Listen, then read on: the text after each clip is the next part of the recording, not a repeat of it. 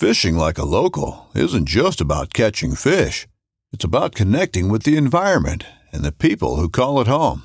It's about hearing the stories and traditions that have been passed down for generations and sharing unforgettable moments with the people you meet along the way. Fishing like a local is having an experience that stays with you forever. And with FishingBooker, you can experience it too, no matter where you are.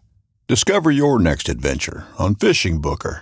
This upcoming concert season will be all about the boots, and Tecovas is your stop for the best in Western style. Tecovas has seasonal and limited edition offerings this spring and summer, including men's and women's boots, apparel, hats, bags, and more. All Tecovas boots are made by hand in a time honored tradition with timeless styles that are always on trend. And Tecovas has first wear comfort with little to no break in period. It's hard to find this level of comfort paired with this level of style.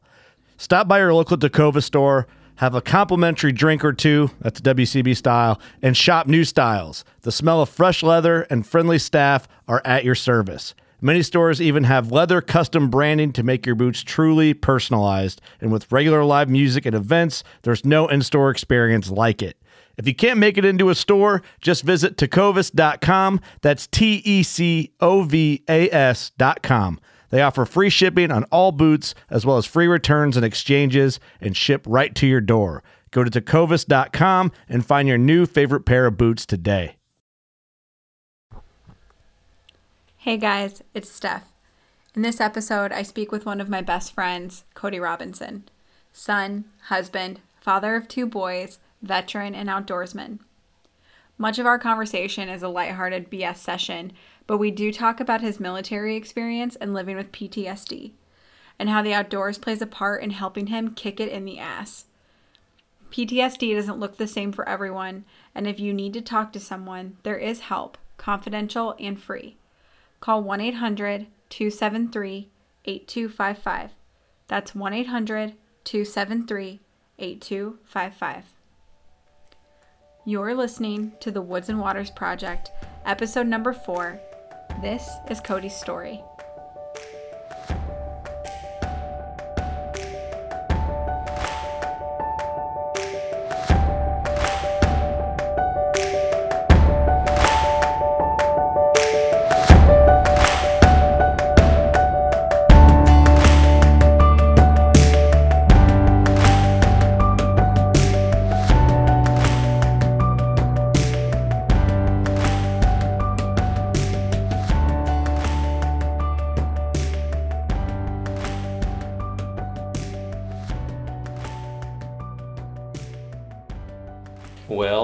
Name's Cody, obviously. Um, I grew up in central Iowa and uh, was born and raised in Des Moines. And our family moved around the metro for a little bit uh, just because my dad had a few different jobs spanning a few years. And we uh, ended up finally in Altoona, kind of where I spread my legs and grew up. Um, and how I got into hunting was actually through my dad like pretty much everybody else, their family. Yeah. Um, the the outdoors means more to me than what most than it does for most people. It's my outlet. It's my go-to. It's where I go to find solitude and peace. Um, you know, when you're when they say you're hanging twenty foot closer to God, you know, it's you just I like waking up on waking up in the morning, sitting in the stand, and you're sitting there, and it's four thirty in the morning, and it's you know you got that light little breeze and you can hear the uh, leaves cackling against one another you hear you know just life erupting in front of you and just seeing that happening in front of your eyes watching the sun come up and it's just astounding to see the the way nature just kind of wakes itself up in the morning and I get a thrill out of that Yeah. I like that. 20 foot closer to God. Yep. Yep. Um, so my, my dad got me into hunting, um, but really got me into archery. Um, there's a shop in Des Moines called Archery Field and Sports that was owned by a guy named Irv. He was um, a big Fred Bear guy. He met him. Um, so I get a lot of my prowess from the archery side from Fred Bear. Um, you know, just the, the old school, you know, recurve way. That's kind of how I started was a recurve. Um, and then eventually moved into compound bow, uh, and me and my dad entered our first uh, archery tournament, and we won. And I was like 12. Yeah. You know, so that's uh, that's how I kind of got started into it. So is archery your primary way of hunting now? Yes. Yep. Um, I find it more challenging because you have to get closer and you have to be quiet. There's a lot more, um, a lot more things you can screw up than what a lot of people realize. Um, just because you could move wrong and whatever you're engaging, you know, tends to. If if they find you, you have to stay as quiet as you can. But the uh, it's just I love the challenge of it. Just I mean, some people find it easy, but I like it's mentally taxing. It's spiritually taxing because if you're not spot on with, you know, with your setup and something's wrong, you'll you'll know it. You know, it's not as easy as pulling out a gun and pulling the trigger. So that's why uh, that's why I love archery. Yeah, same. I would agree with everything that you just said, and you said it really beautifully. Well, I want to thank you for your service. My pleasure. Thank you. Could you tell us a little bit about like what branch you were in and Mhm. getting into the military, kind of Yep. the beginning of that? Yep. Um, so my dad was in the military. It was in the Iowa Army National Guard for 27 years, and he joined in '88. Went to Desert Storm, so I grew up with it. Basically, growing up in Camp Dodge, which is a military insta- installation in Des Moines. Um, he was a, a horizontal engineer, so he was on an excavator and uh, did that for a while. Then ended up reclassing to a, a 92 Fox, which is a, uh petroleum. Uh, I guess petroleum specialist is what they call it. And so he was basically a fuel jockey. He fueled up vehicles, helicopters, pretty much anything that moved moved or flew, he fueled. Kind of sounds boring, but I grew up with it, fell in love with it, um, and that's what kind of steered me that way. Um, before I even considered joining the army, I was actually going for the Air Force, and I, uh, growing up, um, not a lot of people know this, but I grew up with psoriasis, so it's extreme dry skin. I was very self conscious about myself. Um, you know, growing up, being the that kid in the locker room, you know, being the scrawny, you know, five foot four, blonde haired kid. You know, I just kind of I stuck to myself and wasn't really that outgoing, Yeah. which did really hit me hard. So I wanted to join the Air Force, and unfortunately, um, I wasn't accepted because of it, because of dry skin. So to prove everybody else wrong, I joined the army. Was scared, You can swear here. was scared shitless, to be honest. Um, you know, because of just the stories I've heard of basic, and you know, I didn't know what I wanted to do, but I signed up, took the ASVAB, passed, got my waiver. I had to have a medical waiver to get in. Um, and joined the Iowa Army National Guard at the age of 18 as a 92 Fox. Followed right in my dad's footsteps. So you can kind of see a trend how my dad's been huge Yeah. impacting my life. Definitely. Um, so that's how I got to uh, become, you know, an Army soldier. You know, just kind of worked my way up. Went to basic training in Fort Jackson, South Carolina, in the fall or the spring of 2009, from March to June, and then I transferred from there to AIT, which is Advanced Individual Training, in uh, June through August of 2009 in Fort Lee, Virginia. Uh, and got shipped home, and that's kind of the how my military career came to came about. Gotcha. Cody and I have become really good friends, Agreed. but I'm glad you agree. but it hasn't been long. No. And it happened in a kind of unique way. So I call it spur of the moment. Yeah. So, so we have a mutual friend that when I was starting Woods and Waters project and starting to put that out there, a good friend of mine from high school who was one of the few girlfriends that I had that understood my passion for hunting had tagged you on Facebook on my post Yep. that we should connect. Thanks, Kayla. Yeah, Kayla's the best. And we connected right away mm-hmm. and had a phone call just about like what you're doing, what I'm doing, how it seemed to align really well. And you have a company called Iron Creek Outdoors. Yes, I and do. that's what we started talking about. And then we found out we just had a lot uh, of the same passions and have a lot of the same dreams and desires and stuff. And it was, you know, been friends ever since. I think it's been like seven months or something. That's almost a year, surprisingly. Uh, and yeah, just like have been, I'm a huge supporter of you, and you've been a huge supporter of me. And I just, uh, just like any industry, and you can have some resistance from others when you're trying to get into this. And on the flip side, you can have build some really great friendships and partnerships. And Yeah. I think Cody's story is really interesting, and I think it's one people want to hear. Yeah. So, could you go into a little bit about Iron Creek Outdoors and how that came to be? Yeah. Um, so kind of fur further along on the military tree, um, I deployed to Afghanistan in 2010, 2011 um, for Operation Enduring Freedom, and we deployed as the uh, second of the 34th Infantry Division, so the Red Bull, um, and it was the biggest mobilization in Iowa since World War II, which was a huge undertaking. I actually volunteered for this deployment. Um, I belonged to an aviation unit up in Waterloo, and my dad actually told me about this deployment coming up because he was still in at the time. And I was just fresh out of basic and AIT, and uh, ended up volunteering for it, and took a actually took a transfer and a promotion from it. So I was an E3, so I was a private first class. Um, so our unit that I was with was Alpha 334 BSB. It was a brigade support battalion. So had a bunch of supply people, fuel. It's called a quartermaster unit. So uh, long story short, uh, we had a bunch of, it was kind of a misfit of folks because we had a bunch of people from all over the state join this unit and just to go. Um, and Iron Creek Outdoors actually really came to fruition after the fact from deployment. But I'll give you the kind of insight before that. Um, a buddy of mine named Caleb Syndergaard lives in Sutherland, Iowa. It's like a population of like 200 people. Um, it's up in northwest Iowa by Spencer.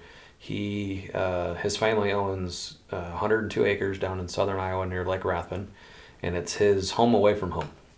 And we started talking about deer hunt and stuff, and he said I really needed to check it out because it'll change my life. So I said, sure shit, why not?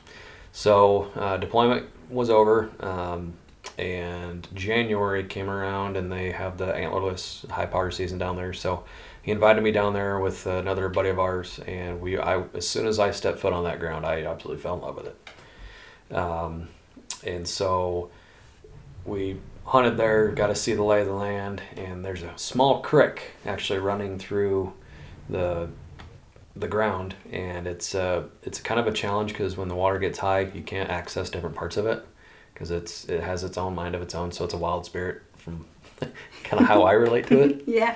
Um, but the way Iron Creek Outdoors got its name, and most people don't know this, was um, I use the creek as a metaphor, as you know, it's it's challenging, but it, it flows freely, and I want I wanted the premise of this company to be, you know, it flows um, freely. It, it's not bound by any industry standards, um, and I actually got Iron Creek from a television show called The Ranch off of Netflix.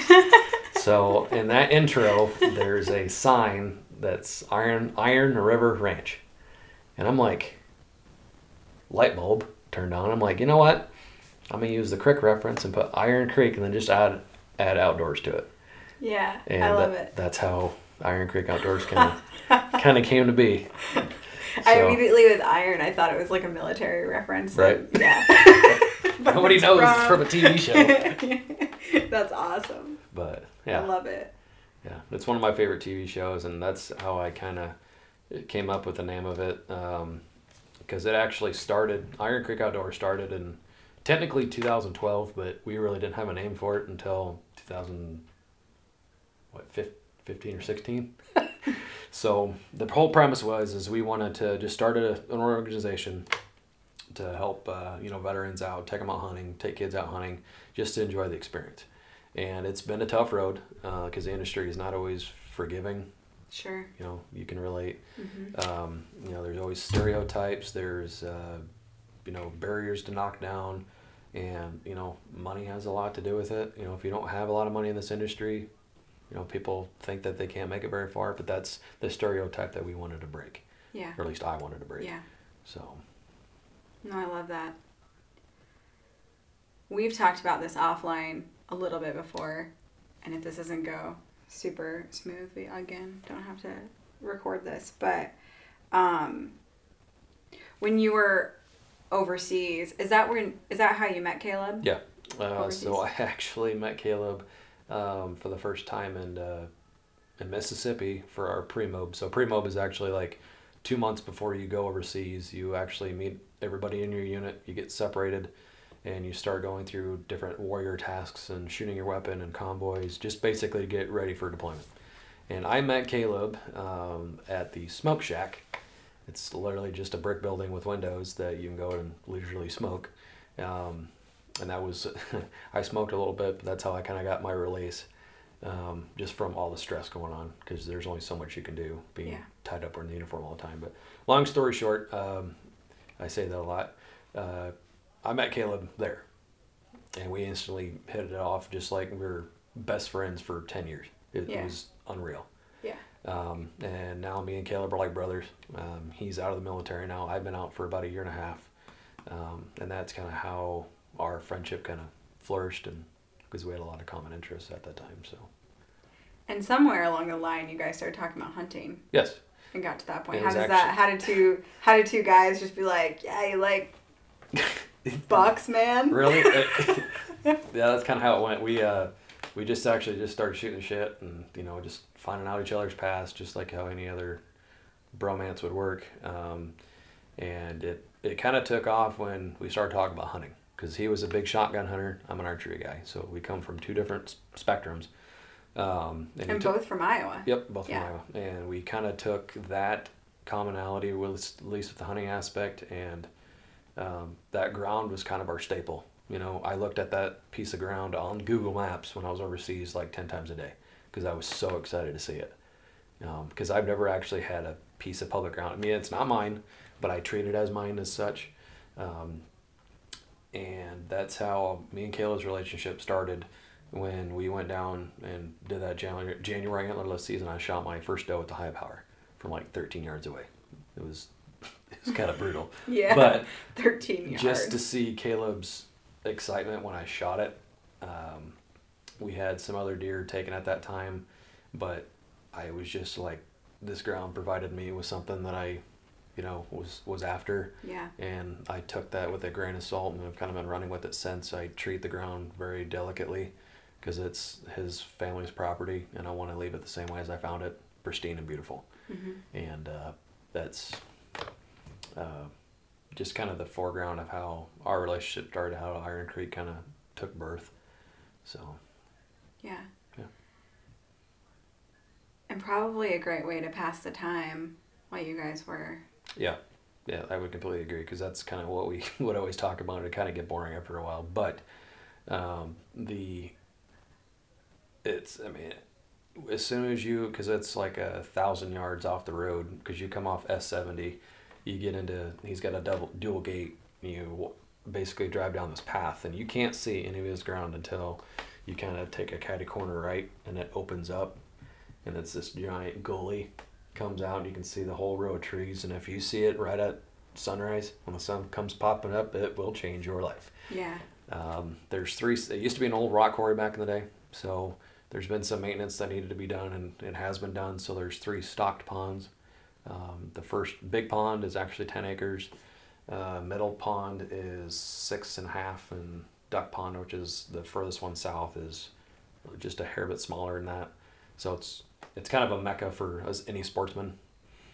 Um, and I yeah I could talk about that piece of piece of ground forever, but um, it it's it's helped me cope with just with what I've gone through and stuff like that's why I talk about it so much because it's kind of a like I said a release and a way for me to escape because it's far enough away from everybody that it I don't know it's just it's surreal. I didn't think a piece of ground in the middle of Iowa would change my outlook on life and it it has. Yeah. I feel like certain spaces in the outdoors has a way of of doing that Mhm. to people. And that's what this is all about. Yeah. That's the stuff I like to talk about because I think there are stereotypes of what outdoorsmen or hunters look like. Exactly. The big burly dude. Yeah. Which you're kind of a burly dude. Uh, I I am now. I don't look like a 13 year old girl anymore. So But I think, you know, in my experience, I grew up hunting my whole life. And for a little while, I didn't know. It took me a while to realize that even being a, you know, from Iowa, which is like whitetail mecca, Mhm.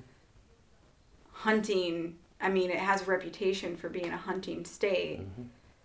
I didn't really know any different until I really started, you know, I got older and I was a teenager and started to realize that you know what I did with my dad and my family was actually pretty special. I don't know I don't know that many people that are as into hunting in the outdoors as I am or as my father is. And I have a very select few uh, group of friends that that enjoy it like I do. Like maybe they go shotgun hunting once a year. Not that there's anything wrong with that, but um, people who like truly like have it in their blood that that's a rarity and I, I think that sometimes people think that being from the midwest it's just maybe how we all are. Just a given. hmm Not and and then the ones that are maybe don't have a respect for the land. Maybe they're just a bunch of rednecks drinking beer shooting shit Mhm. you know? That's kind of the picture sometimes that's out there and i i truly don't believe that. Even even the ones who look the part deep down for most of them it's not about killing something Oh yeah, I completely agree. it's way it's way deeper than that whether they want to admit that or not Or not. Yeah. but getting a bunch of you know 60 year old white guys talk about their feelings is kind of difficult Yeah. so it's like talking to a brick. yeah but it's important to them Yeah. and they passed it down you know to us for a reason because it means something and it teaches something Mm-hmm. and you know on that note you're a father and you're about to be a father Again. Again. yeah. Due at the end of October, thanks to the Patriots and the Super Bowl.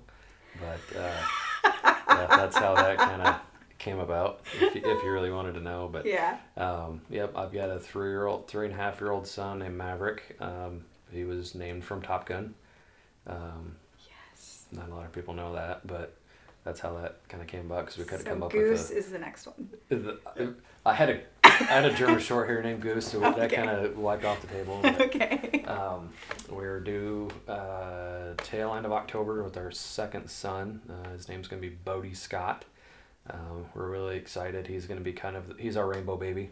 yeah Uh, we lost our second child um, in January of 18. Um, just it, we had a healthy heartbeat uh, all the way. For, we found out in September, and I was in Iowa City working, and uh, my wife called me and basically said the baby wasn't viable anymore. That really hit hard. I wasn't able to go home for it, so that was kind of a, a hard thing for our marriage to kind of go through. Um, but you know, I let Chelsea. I just, I mean, I didn't let her, but I told her. I said, you know, if you want to take some time before we want to add again, I'm perfectly fine with that because it's, you know, I don't know what she went through, and I can't explain that or can't expect myself to really understand. Mm-hmm. But at the same point, you know, it's just time heals all wounds. I firmly believe that, yeah and the outcropping of that is we're having a healthy, fat baby boy. yeah He's measuring three weeks ahead, so we're kind of anxious to see if he can beat Maverick's 10 pounds, 22 ounce record. oh my god So, yeah, natural birth. So that was fun to do. Oh, bless her heart. Yeah, she, she hates me for that. So that's why she says uh, he has a big head and an attitude like his dad, because it's very true. he got a big head and an attitude. So, Well, with them being so young, fresh, yeah. what is what do you hope that looks like? Like I, I know how much the outdoors means to you, and you know now people have a, a taste of what it means to you. What do you, what does that look like for your boys? Yeah. Um, I grew up, you know, as the oldest sibling, and grew up with a sister who was two years younger than me, or a year and a half. And it was always me and dad, me and dad, me and dad. Then my sister Mackenzie um, kind of followed in her footsteps. It was hard to swallow you know, because it was always me and dad tag teaming, you know, putting up stands, putting up cameras, trying to come up with the game plan.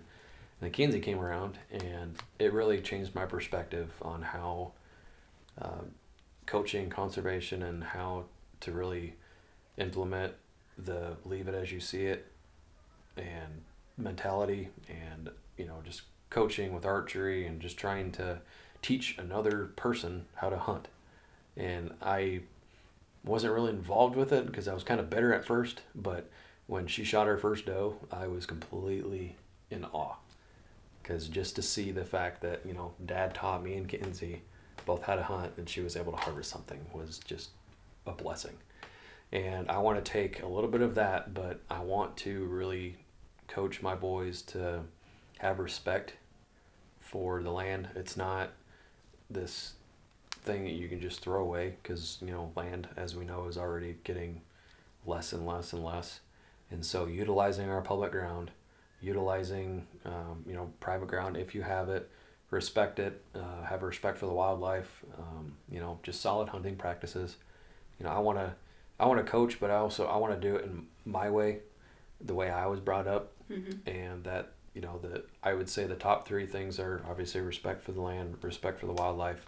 Um, second would be just a, a favoring nature of caring enough for the wildlife. It's kind of a weird. Eventually, when I get into my career with the DNR or conservation or however it goes, I have this weird obsession with just um, being with the wildlife because you're immersed into their world. It's not ours. You know, um, they say everything belongs to the state, but it, you know, like I said, when you're 20 foot closer to God, it gives you a whole different perspective on mm-hmm. nature. Completely. Um, you know, when a lot of people decide to try to take a, a two year old spike buck, that is your choice. You know, you can't judge anybody more than anybody else. And if they want to shoot something like that and that be their first deer, then by all means, you know, it's part of life you know, you're not always going to have the biggest buck come in front of you. You're going to shoot it. It's earned. You know, um, so I want to teach both my boys that you you have to work hard, but that reward will finally pay off. Yeah. And this podcast is not strictly about hunting mm-hmm. at all, but that's you know one of my main outlets, and I really want to shine a lot of light on it. Um, because for me, it's outdoors number one. Mm-hmm. I don't really care sometimes if it's if it's hunting, if it's hiking, if it's kayaking, bird watching, whatever. Like I just love being outside and I think I I you know, my hope is to shed some light on the positives of hunting and the difference that it makes for conservation mm-hmm. and the mm-hmm. difference it makes on people's souls oh, yeah. a little bit. I completely agree. Um, and so, you know, there's probably people listening that don't love the idea of hunting or don't love the idea of shooting something that's not old and mature mm-hmm. um, for an animal. So, what do you say to that? What do you tell, like, what do you think is important for people to understand about that? Or what's your side of that? Nature is nature. You know, um, it depends on how you look at it and mold yourself because there's so many negative stereotypes out there, at least for the outdoor industry. Just, I mean, outdoors in general. I'm not, you know, like you said, for hiking, kayaking, just being immersed into the wildlife, mm-hmm. being immersed out into nature. Um, people develop their own specific way to talk to it, to be in it. Um, you know, it's not just going out and hiking a trail, you know, it's more than that. Yeah. You know, you get to experience it with everything else among it, and it depends on how you want to adapt with it. Is my biggest thing, because um, a lot of people just go out, use it, and they don't. You know, like Ted Nugent's a good example. You know, he's crazy, but he has so much respect because I grew up with him. Yeah, you know, watching the old shows. You know, yeah. um, and he gives back in certain ways that I want to try to teach as well, and that's kind of sort of the mission that ICO has.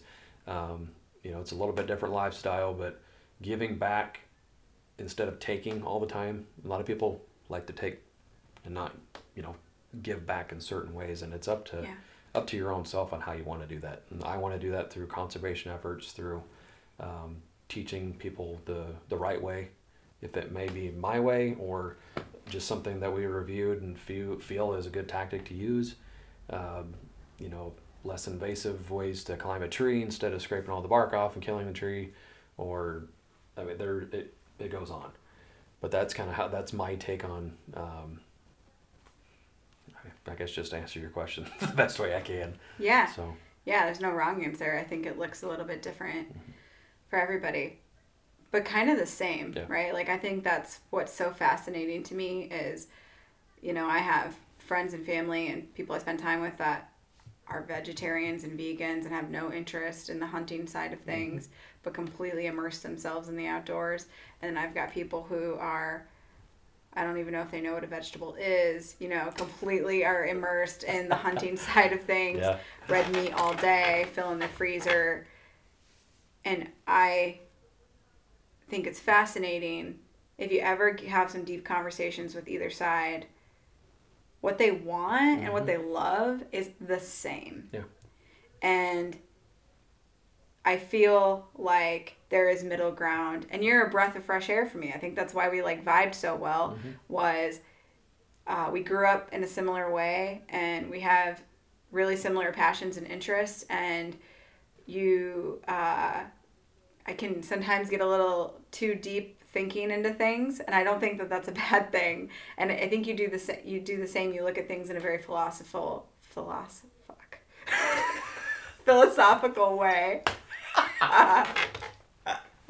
Also yeah. And i think that's great. Yeah. we're like the same age and i don't know it's just a breath of fresh air for me. I think i think more people like you need to share their heart and i think there's a lot of bridging the gap we could do if we just opened up the conversation a little bit you know, and with Woods and the Waters, it when you told me about the concept of your your vision, because it's not a company to me, it's a vision. yeah Um, the from my perspective of the outdoors, you know, I sometimes people can get so tunnel visioned when it comes to being being in in an industry. You know, it doesn't matter if it's fishing, hunting, uh, being a conservationist, or being uh, what have you. The when Kayla kind of introduced us, I I really didn't know what to expect, and you know that's why I asked when we first talked. You know, what do you do? Because I didn't, I, did, I had no idea. You know, Sure. I heard woods in the waters, and we just kind of okay. But over these last seven, eight months, it's it woods in the waters has really not necessarily changed my perspective, but it has bettered me. You know, just being a part of it, in either being part of advice or just representing it. Period. You know, because I'm wearing your swag now. yeah he's wearing my shirt and my hat It's amazing.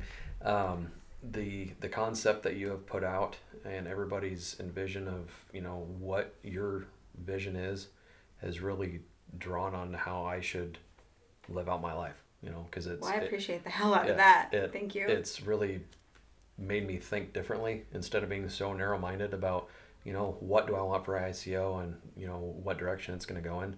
Why not just let it ride and flow instead of being so hyped up into it, you know, because things happen for a reason, Mm-hmm. like our friendship, yeah um, you know, because it came right, right out of left field, you know, Yeah. because totally um, doing this and having people help out and it's been a an awesome ride and I hope it lasts forever but you know it may or may not. At the same time you know I I value and view life so differently than I did before just because of um, your efforts and just the way you think and the way um, Woods in the Waters really evolved from you know what I thought was just a way to get women outdoors to it being a lifestyle. Yeah and that's the way I want to view things from now on because it's not about your accomplishments it's about you know what you can do to better yourself yeah so Yeah. And I think that you and I are on the same page. Um, like my biggest, the thing that's the most important to me is just passing it on. Mhm. Because this fight that we are fighting, like preserving nature and increasing conservation efforts and getting more people outside and um, if you're not familiar with Iowa and conservation, we have a huge water quality problem. Um, we have, you know, issues that are arising with CRP, and we have really limited public land.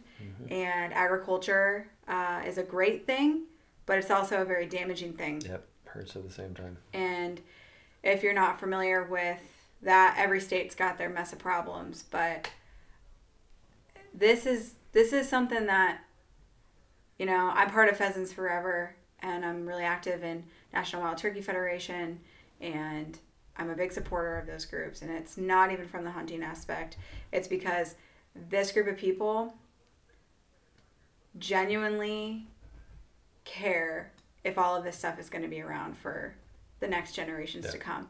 And if it wasn't for conservation groups like this, people like us, people that are listening, people who just take their kids on a hike in a park, if all of that just stops, we're going to have some serious problems. We're already just keeping things even keel right now. Yeah. If we don't, you know, make some waves, we're we're fighting a fight that we're gonna lose. But I'd keep fighting that fight even if I'm gonna lose. It doesn't Right. matter to me, and I know you feel the Go same way. swinging, yep. Yeah, but passing it on, and that's why I mentioned your kiddos, and as I, I can tell, like in your eyes and the way you talk about things, that that really matters to you. Mm-hmm. That you pass that on to them. Yeah. Whether or not they hunt, I don't think you necessarily care. No.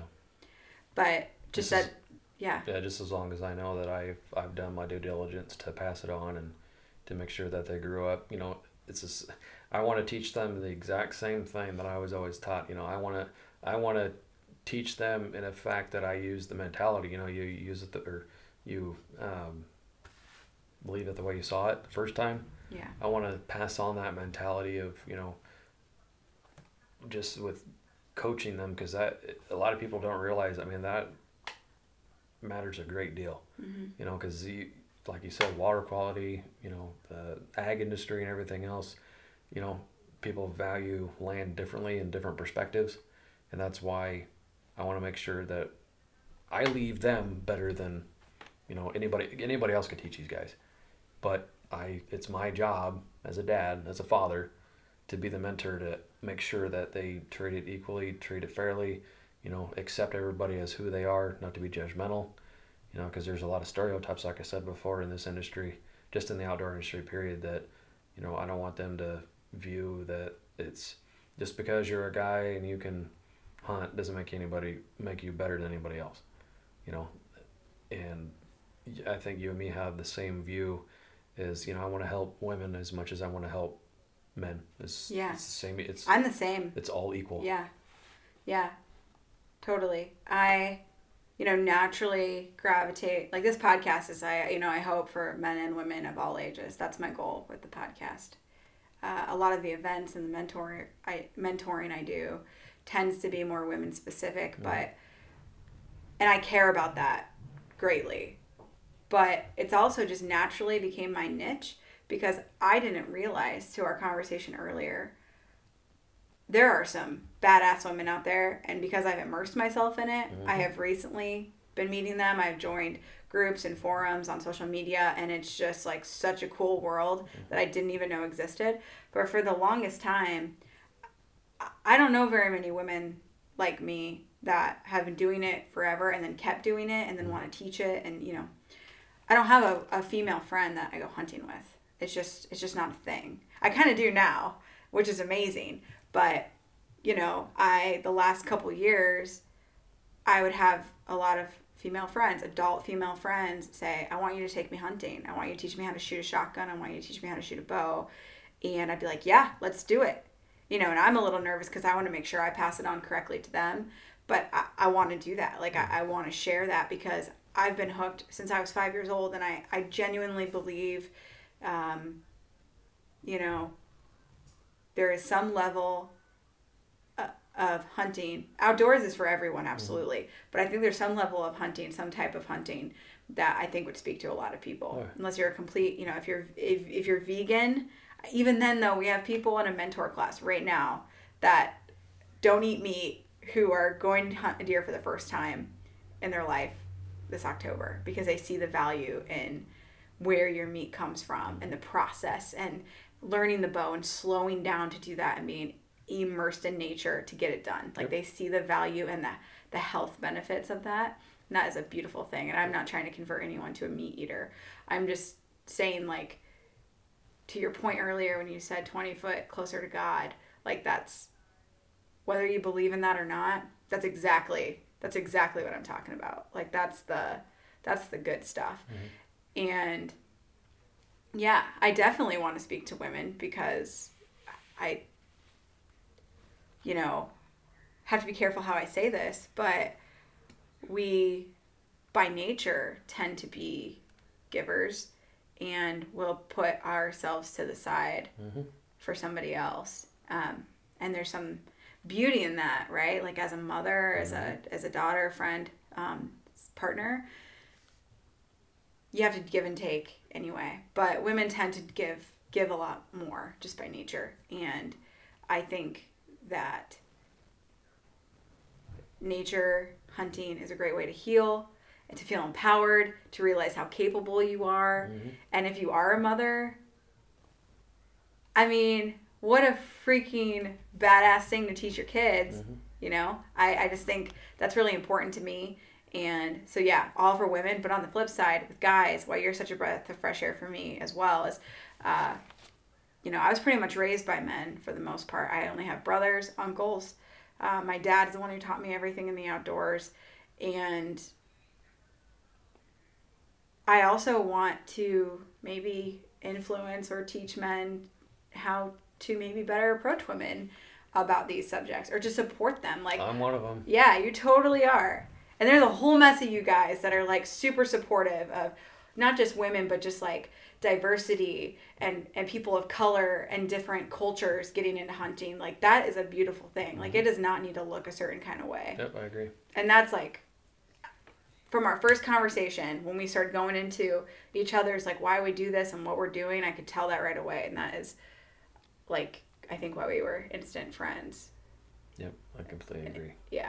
And I just think that's badass. Yeah, because there's, you know, I've been an avid bow hunter. You know, I'm not an expert. You know, I'm not the best, but just from what little I've learned in the last 20 years that I've been bow hunting is, you know, it, it takes patience. It takes, you know, just stability in your, in the way you, it's an art.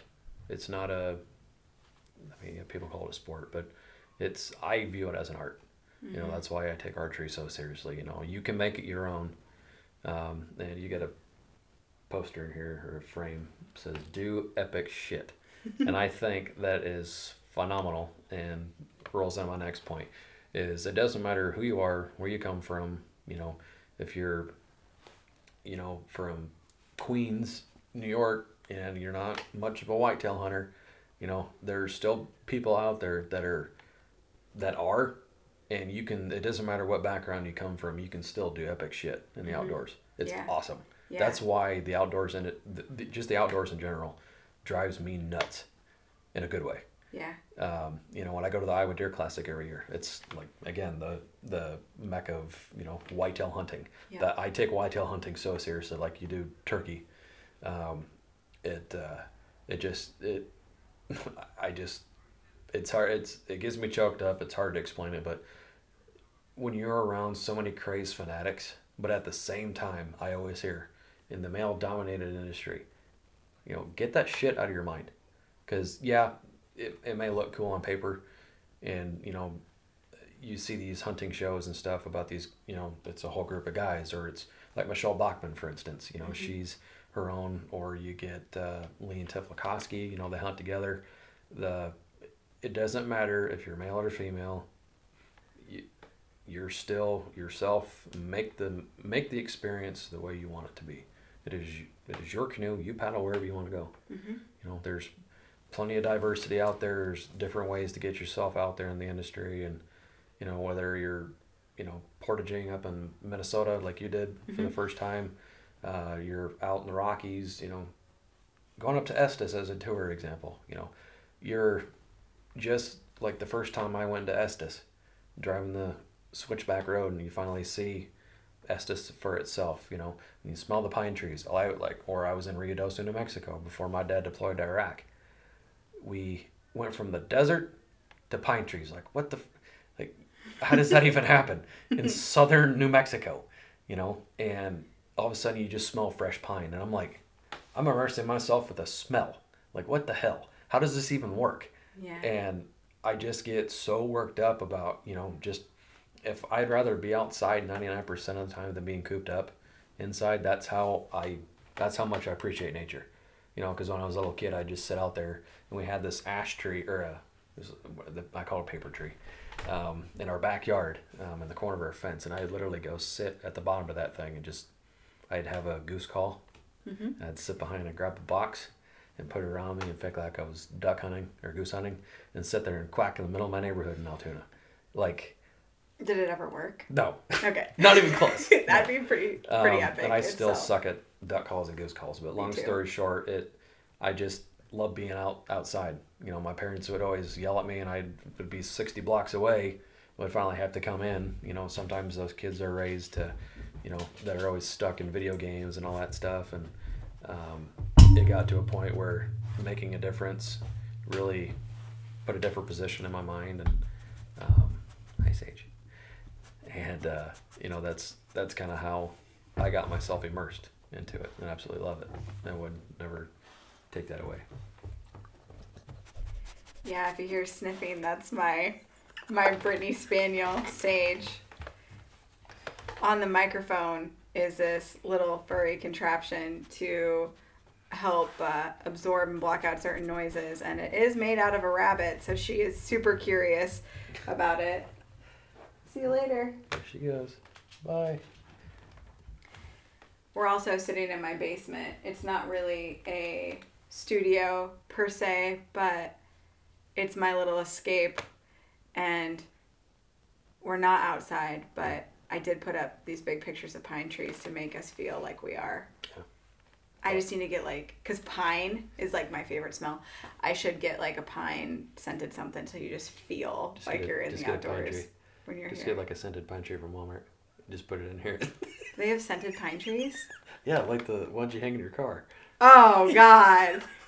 No, that's not the same. You definitely know the difference when you if you grew up with like the tr- the tree Yeah, car fresheners Yeah. and then you actually go out to like it's ten times. when I went to. Oregon or when I've gone to Colorado or. Arizona, like Sedona, when you get into those pine trees, Mm-hmm. it's it's like it's that's what different. this actually Yeah, smells that's like. why I when I said about the Ruidoso thing, it's I have never smelt that so immense before because it was legit. We had our windows down, driving into this little gully, and all of a sudden you see these pine trees. You're like, oh, that's cool.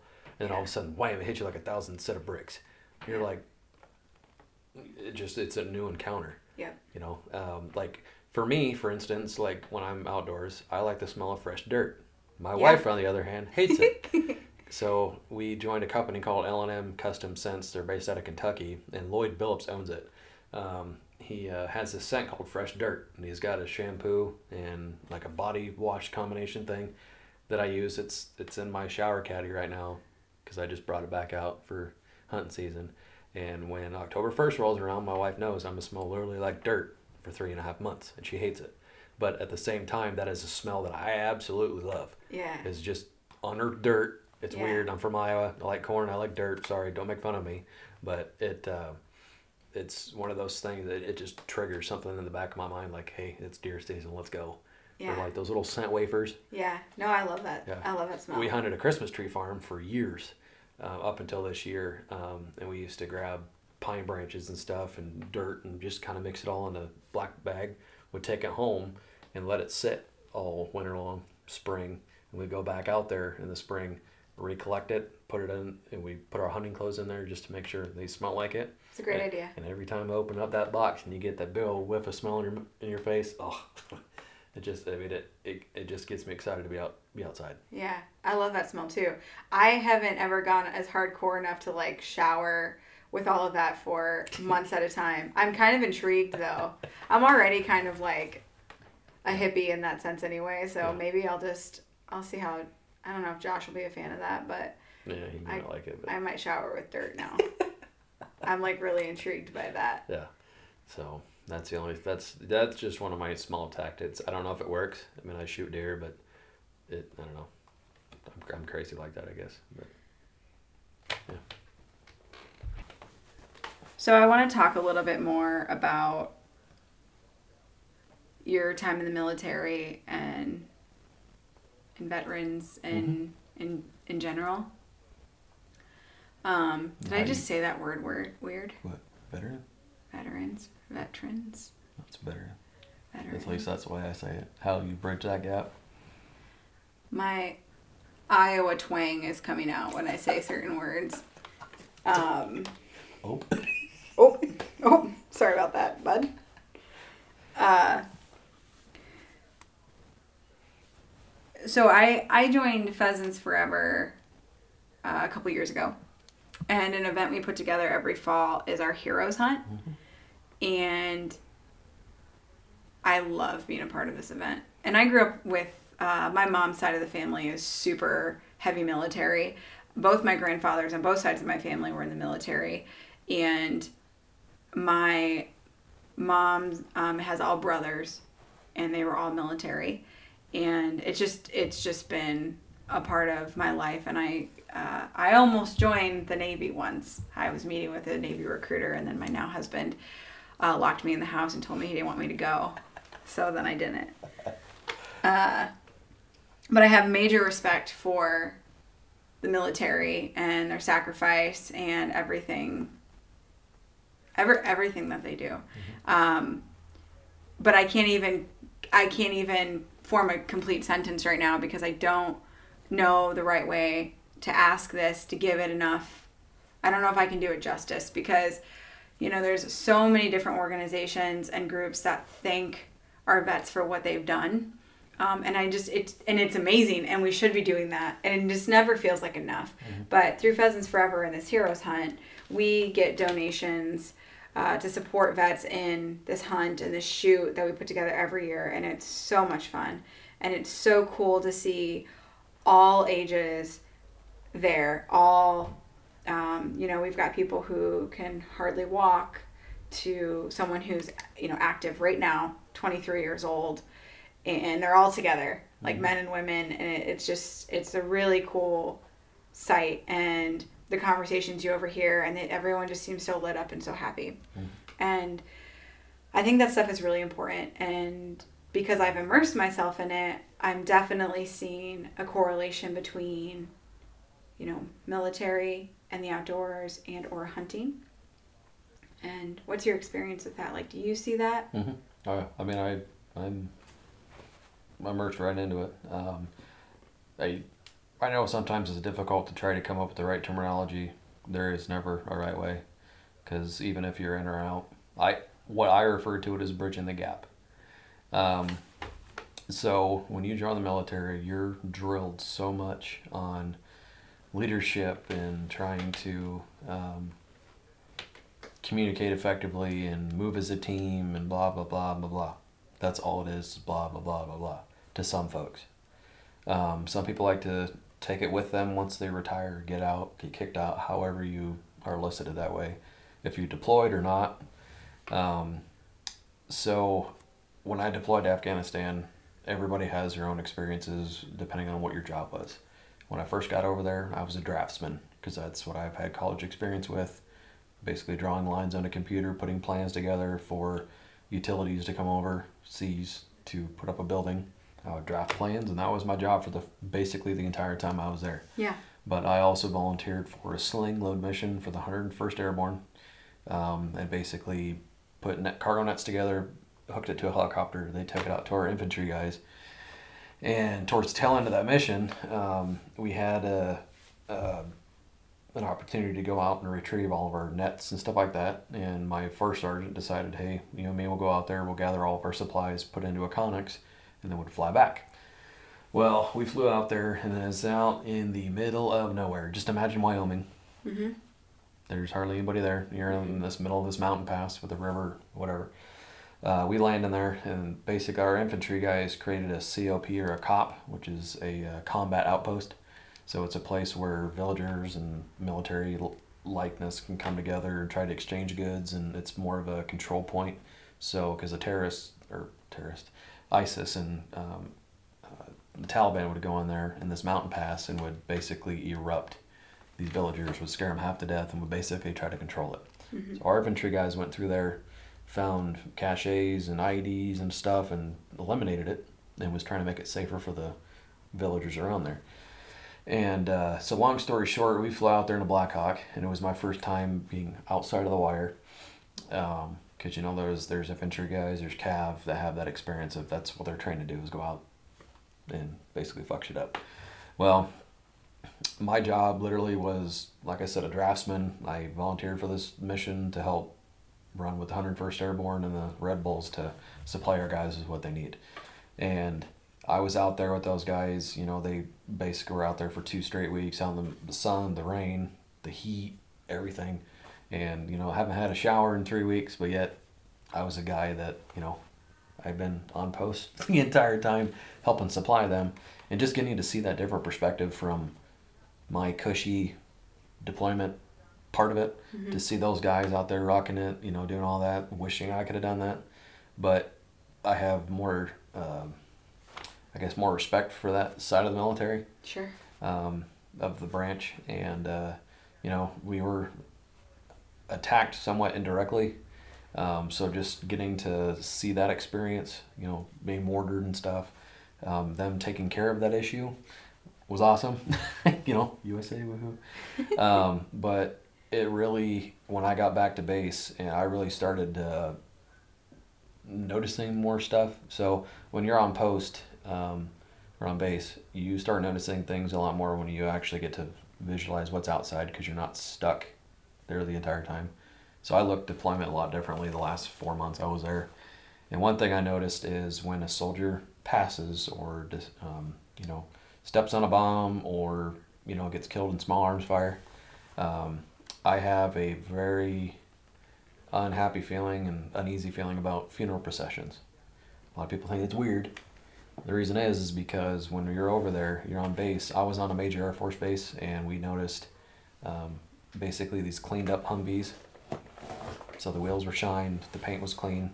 Um, there was a the ice pack, which is the coffin that bodies are transported in, just to be, um, if you want explicit detail, and that's what's actually flown from uh, base to Dover, Maryland, when the family gets to finally meet the soldier.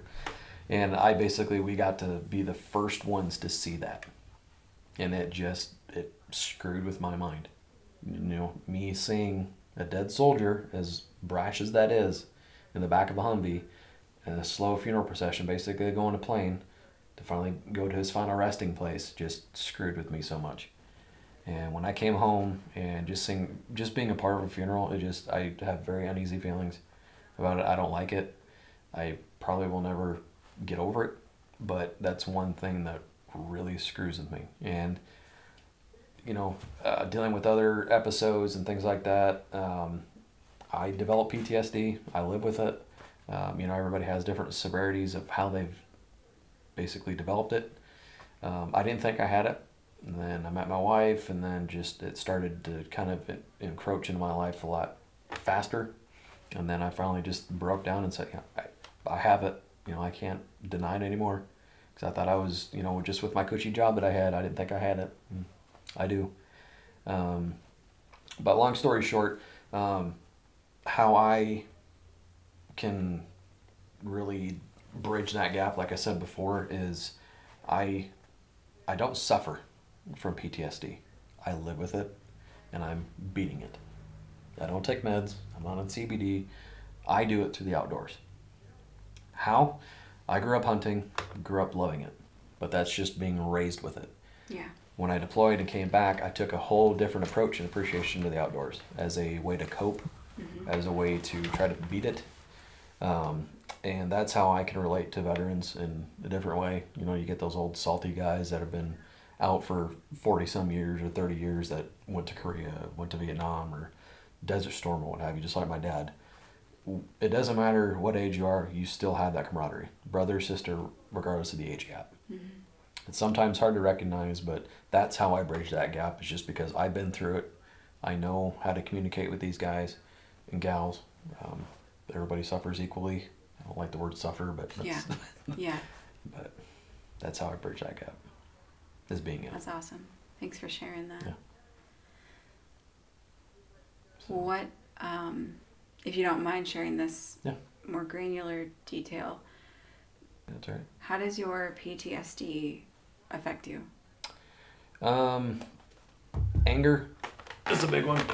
Um, I can't really explain why, but I just get so flustered with. I think it's. I think one way is just we were pounded with you know attention to detail and trying to be as perfect as possible and you know dress right dress and everything. So like unorganized chaos is my biggest pet peeve.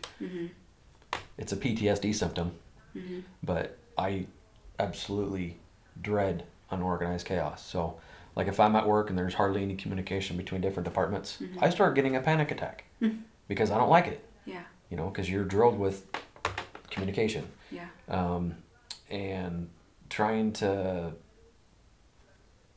really deal with that's tough. But you learn to not just deal with it; it's more of a conquering it and kicking its ass and do epic shit. and that's why, you know, when I'm, that's why I take such a philo- How did you do that? I know. I messed it up. Um, Philosophical. Philosophical approach to being outdoors. I have a whole different outlook on just being outside. It's not just hunting. It's it's that's that's my medicine. It uh, that's why I put so much time and investment into ICO, trying to do these cheapo or really crappy YouTube videos that I I'm trying to do and upload, trying to bring guys on that want the opportunity that aren't veterans to join an outdoor group that don't have the opportunity or don't have a big name. You know, like I've got Marvin Bacon and Caleb Brainhagen um, as staff guys um, that do a phenomenal job. Um, that want that opportunity. I want to give that opportunity to, both veterans and non-military personnel. Period. Because it gives them an opportunity to feel like they belong somewhere. Because being a part of that brother and sisterhood, really, when I got out in 2018, it sucked because I really didn't have anywhere to go. But that's why I invested somewhere so much time into ICO. It really gave me a, a, a place to belong yeah, you know, because I'm married. Soon I have two kids. You know, my family was somewhere to go, but I wanted I wanted my own outlet, yeah, and that's how I can connect with veterans with trying to take them hunting or at least give them information on you can be a budget hunter and be very successful. That's why I like the hunting public, for instance. yeah, There's one guy went to Walmart buy a bought 550 bucks worth of a bow, arrows, broadheads, and everything, and went and shot a deer in Wisconsin in the middle of January, sitting on a five gallon bucket, and hit a doe. heck yeah, You know that's I call it hobo hunting. It yeah, is so cheap, but it is so effective. As long as you're putting wanting to put in that hard work, regardless if you're a vet or not, yeah, you can still enjoy the outdoors. yeah. Well, PTSD affects a lot of people, Yeah. and we just you know associate it with you know going overseas Yep. specifically. Um, and yeah, that's something I would like to touch on. Uh, I know I know women are super susceptible to PTSD Yeah, because PTSD particular. has many different forms. yeah, regardless it if you sure were does. if you had a, a child experience that you know um, it, it's hard to talk about this subject but you know if male or female had a you know a hard upbringing hmm that's a ptsd you know arena. Or if you were in, you know involved in different stuff i mean it, it's hard to you, it's, i don't like being generalized. Yeah, and people generalize ptsd so much that it, it's kind of sickening. Yeah, at the same point, but it's something that's beatable as long as you're willing to put in the work for it. hmm And you know, meds aren't always the option. You know, there's like I said, my outlet's this. I haven't taken meds in probably almost a year and a half, two years. I had a problem with taking meds. I just would just forget or just wouldn't want to take it because I didn't want to be changed. yeah, I still want to be the same person I am, but find some way to naturally heal yeah, and I have come up with I think the the best formula possible, and I'm working every day to make myself better. Um, and that's how I can speak to these guys and gals and be able to um, give them that opportunity to help cope and to really experience the outdoors in a different way. absolutely. I think that's great. Thanks for sharing that. My pleasure.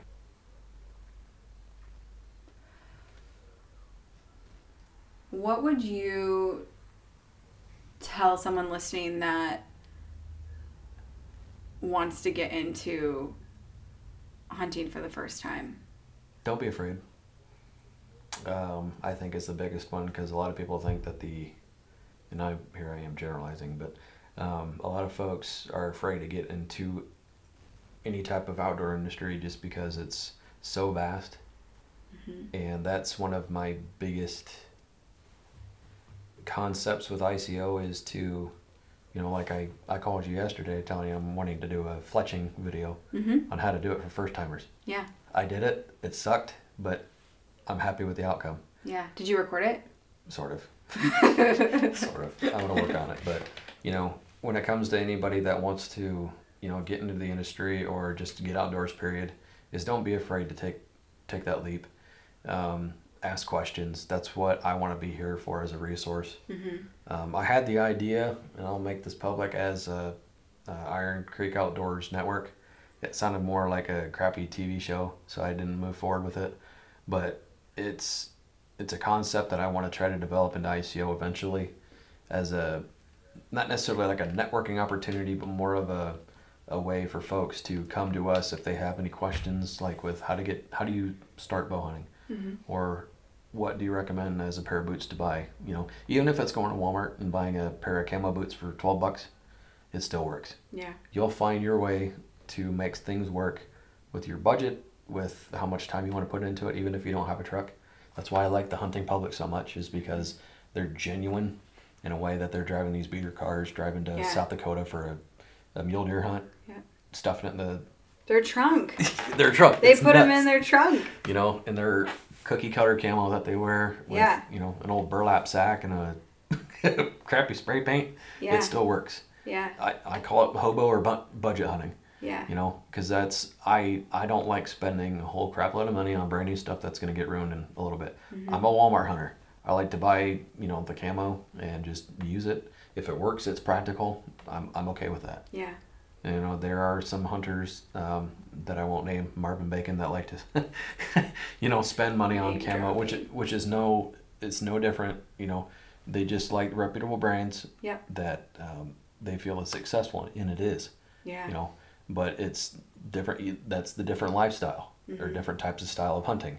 Um, you know there's guys that'll spend you know especially duck hunters they're renowned for spending a grand easy on decoys guns everything Sure. else and it uh, i want to be an outlet for folks if they have any questions to look us up ask questions and be able to just take it and run with it and not be afraid to want to get to the outdoors because I feel like people say that they can't because they don't have the money to. Anybody, even if you have a dime to your name, still has the opportunity because Yeah. there's resources out there. Yeah. I, I grew up, you know, with my dad and his old '94 green rusted out F-150. You know, running the bottoms of runnels and uh, him trapping. And I'll never forget my first experience. First experience when he trapped a coon and a muskrat in the same trap line, and you know me trying to wade through this mud in my little kitty muck boots, and just growing up with that mentality of having a place to go, and then you know having or private ground to hunt on, and then now I'm my own band's man. I have to come up with my own place to hunt, Yep. and yeah, I have these experiences with hunting private ground, but also using Iowa's public lands. I'm getting more into it this year than I have any ever before. Mm-hmm. And you know, I remember last year was one of my first big opportunities to hunt, and I didn't have I had rain gear, but I had I forgot it at home, and you know, I remember explicitly, it was kind of a ish rainy day, and I was hunting outside of Des Moines eh, on a piece of public, and I uh, it started sprinkling, and I remember I packed a trash bag, non-scented trash bag in my pack, and it started raining really good, and I'm sitting on the ground underneath the tree, and I'm like, because I was gonna use it as a meat bag, just to chuck it out, and uh, when I get home, and I decided to cut a hole in it. That's what I use as my rain suit. You know, Yeah. you have to use what you have. You know, I'm not Yeah. gonna go out there and spend 300 bucks on a rain suit Yeah. when I got a perfectly good trash bag using it. Yeah. you know, Yeah. Because I mean, I think like if you got the money and you love it, everyone's got a hobby. not everyone, not everyone's got a hobby, but people who have a hobby, they're spending a significant amount of their. I don't care if you make ten bucks an hour or six figures. There's a portion of your money, probably a ridiculous portion of your money, that you mm-hmm. throw into something that you really love. Yep. And I am, I don't know, I'm, I get it. Like I'm not, I'm not bashing that at all. But I, I do know I could probably check myself a few times and, be like, did you really need that brand new tree stand? Did you? I mean, we both just bought the same one. Yep. But did we really need it? I mean, it feels good. I don't have that much buyer's remorse for it. I need it. Yeah. That's my that's my uh, explanation. of why. Yeah. Yeah. I needed it too. But need is, you know, all about perspective. yeah. Right. Exactly. it's all about perspective. But uh, I've been wearing the same camouflage clothes for 11 years. Yep. I haven't changed them at all. And I am like real, I'm real itching to spend some money on some new camo, but I just haven't pulled the trigger yet. But Yeah. I've had the same stuff forever. I'm the So, exact same way. I'm the exact same way. I mean, I, I lose and gain weight as fast as anybody could, but you know, like especially with pants.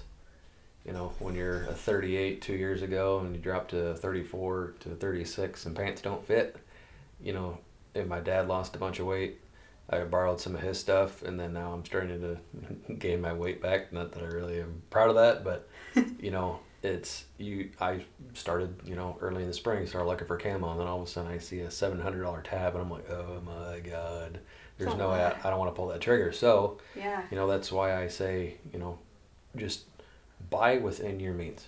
Yeah. You know, even if it's like I said, I'll preach going to Walmart all the time. You know, and then putting it in a plastic bin that you can buy for eight bucks. hmm Go out to some public ground and get some brush, Yeah. put it in there with a dirt wafer square, and just I love that idea. What you did about the pines and the dirt, Yep. and that's a it's a great idea. Learn that from I mean, those dad. wafers don't cost very much money, no, but yeah, from Hunter you know what? Specialties, they're Like five cheap. bucks is five bucks. Yeah. Like, I mean, I don't know if it's a difference between you getting that tag and getting out hunting, and you having some fancy gear. Spend the money on the tag and just get out there. Because some people don't really believe in scent control, but that's one of the ways that I, I grew up with that works. With it depends on the scenario where you're hunting at, but it's cheap, it's easy to do, and you can manipulate it as many times as you want.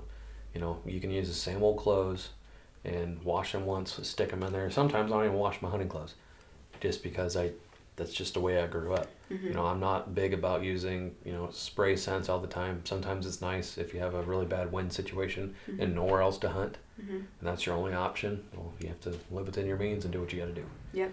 So, Do what you gotta do. Yep. Yeah. No shame in that. Nope. At all. And like at the end of the day, like it's about getting outside and if you're lucky, fill in your freezer. Mhm. You know. agreed. Like I haven't shot a buck since 2014, but yet I still shoot a doe every year. You know, I'm happy with that. I don't have to hit hit the grand slam or, you know, shoot the biggest buck on the property. Do I want to at some point? Yes. You know, because that's what I'm working towards. It's not about the rack all the time, Mm-hmm. but it's nice to see the rewards of your, you know, the fruits of your labor. Mm-hmm. You know, you putting in the work to actually shoot, something, even if it's a 140 inch eight, eight point. I'm completely fine with it. Yeah. If something bigger comes by, that's great. But if not, you know, that's the cards I've been dealt with. Yep. So Yeah. I think a lot of hunters have kind of a they have a goal. They have a challenge they want to complete. Whether that's a um, a 200 class whitetail deer or, you know, shooting so many animals with their bow or their gun or, you know, certain species, like whatever that looks like. Do you have a goal like that? Something that like really you really want to accomplish? I'm a person that I don't really like to. How should I put this? Um, does what everybody else does. Mhm. You know, let's say the next guy buys a, a Mathews Vertix or wants uh, an archery elk out in Colorado. Mhm. Everybody wants that. Mhm. I like to take the road less traveled. Sure. um, you know, sometimes a lot of the stuff that I like to do is sometimes main. I, I'm not a big mainstream person. Yeah. You know, I really don't care what people think of me. Mhm. Um, that's just the way I just kind of develop myself. But if I had to pick one thing that I, I guess as a goal, would be to watch my boys shoot their first deer. That's a lofty 18 year goal, but if I can get them there and watch that happen, that I that's my you know, I I could shoot whatever I want. That's fine, but that's not what I'm after. Yeah. Yeah, it'd be nice, but I want to watch my boys enjoy what I got to enjoy Yeah. and to see them harvest a doe, an elk, even a flipping bird with a BB gun. It doesn't matter. Yeah. As long as I get to experience that with them and know that I did something to help aid that, I knew my job was Yeah. well done. What a great answer. Honest. That's a great answer. But if I had to pick one, it's like a trophy to get. Everybody, like like I said, everybody wants to shoot a elk out in Colorado or Utah Yeah. with a bow. Yeah. Mine would be a bighorn sheep with a bow. yeah. But that's like ten thousand dollars, and I have to get like real, real close. It's so tough. A lot of cardio. But I remember watching National Geographic when I was like five years old on the old boob tube. And me and my dad would watch these or watch the old Bill Jordan hunting shows. And I'll never forget watching the Bighorn Sheep documentary and always remembering when they rear up on their hind legs and hit. mm-hmm. Just seeing that and how much effort they fight and just, it's just huge and I want the opportunity to be immersed into that and just have the opportunity to observe and take one of those big giant bighorns. But if I had the opportunity, that would probably be my biggest one. That's epic. Yeah. That would be epic. Yeah. But watching your watching your boys hunt is is even is even more so Yeah. though. Yeah, That's pretty special. Don't be afraid about your about your truth. Is probably the biggest thing that I've had to deal with um, while trying to live with PTSD and combat it. Um, a lot of people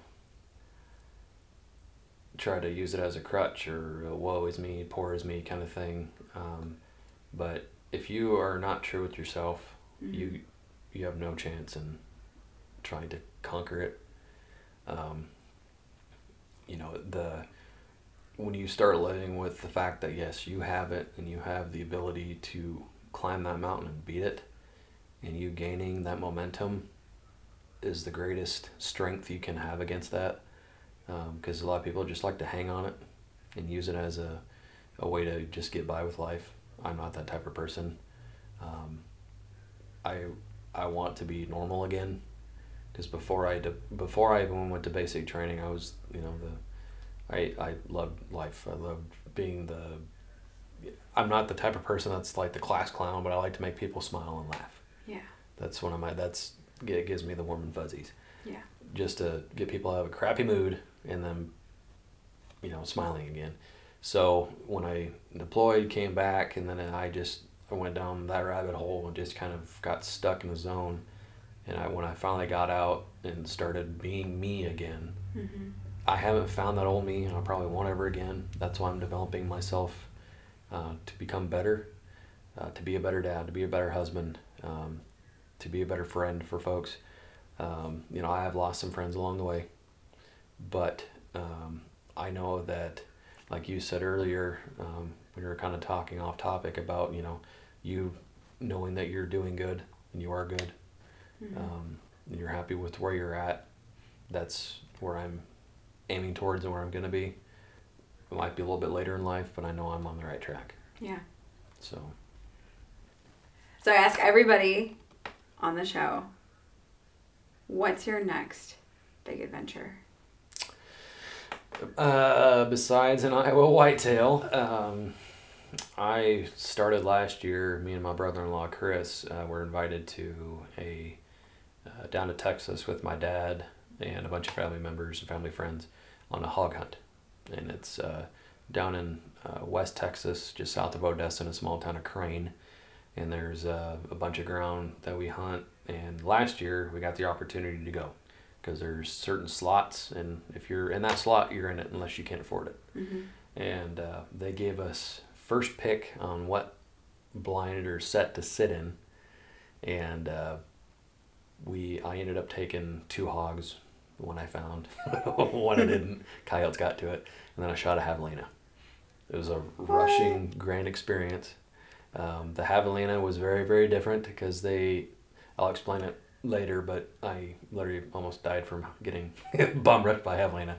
But um, just to do something different, you know, because I've coyote hunted in South Dakota, wasn't successful, but it was still I liked the experience.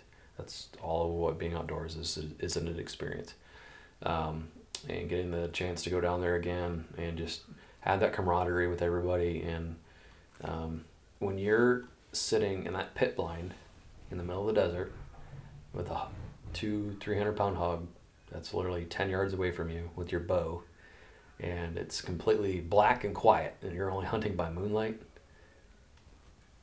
You do some soul searching because you're either scared shitless or you're die hard ready to go. Yeah.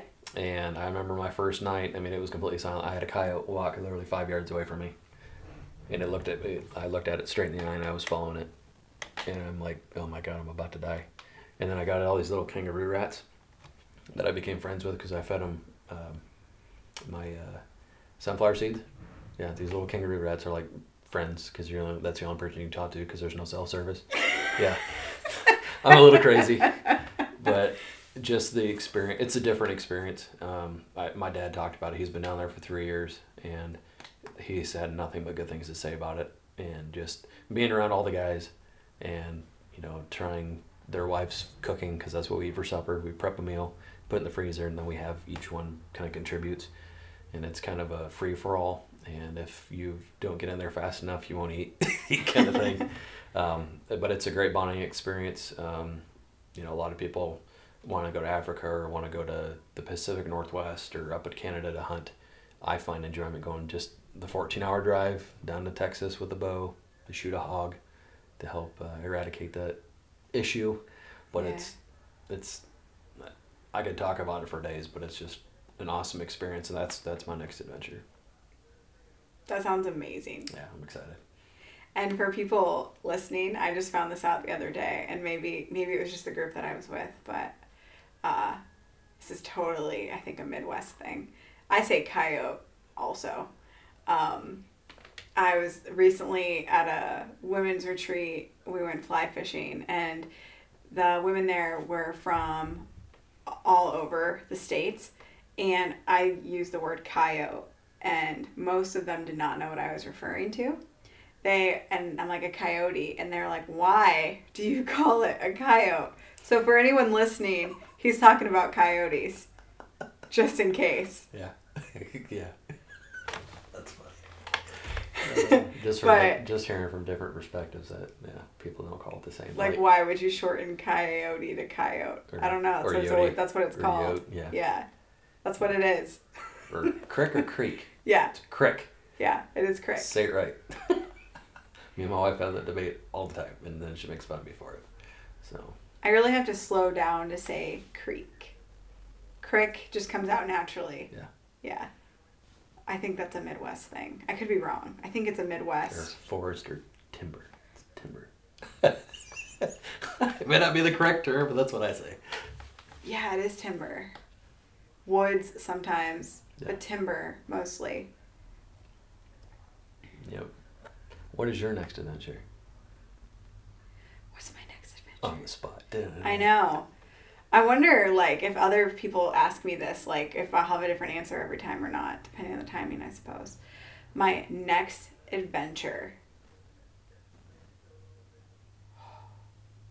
So many. Not the next task. Your next. Adventure. Yeah, I know. Every task is an adventure. I know. I'm thinking like, well, I gotta do laundry today. Right. Um. So my next adventure. Really, this this podcast you're one of the first episodes and getting this up and out to the world is super scary and really exciting for me. And I don't know, I usually put adventure with super exciting and super scary at the same time. So I would say that this this right now currently is my next adventure and then figuring out who's coming with me to africa south africa might be you hopefully um thank you so much for making the two hour drive to come hang out with me and do this episode. It's been really uh, philosophical. We just could say it right. or remember it. Uh, and it's it's always like good to hang out with you Yeah. and get to know you better. Yeah, I completely agree. And hunting season is just a few weeks away, and I'm so Yeah. excited. Yeah. So, could you just tell people, like, if they want to follow you, support you, Yeah. learn from you, um, how they can find you? We're on social media outlets. Uh, we're on Facebook. It's Iron Creek Outdoors. Um, we're on Instagram at iron.creek.outdoors. Um, and then we're also on YouTube. It's ICO Nation. That is a, it's in a development. We don't really self film. We're doing that this year. Uh, Marvin Bacon's kind of our go to camera guy. We're with Fourth Arrow Camera Arms now. And so that'll give us the opportunity to get out there and uh, put footage of what we're doing. Um, and hopefully within the next few months after hunting season, we'll start putting together kind of how-to videos. And I want to get more into that to help the budget hunter and help those guys out. Uh, so go check us out on the social media. Um, otherwise, you can look me up. It's Cody Robinson on Facebook. Um, otherwise, uh, get a hold of us and we'll be happy to help. Yeah, thanks, man. Yeah, I appreciate it. I appreciate it. Thank you.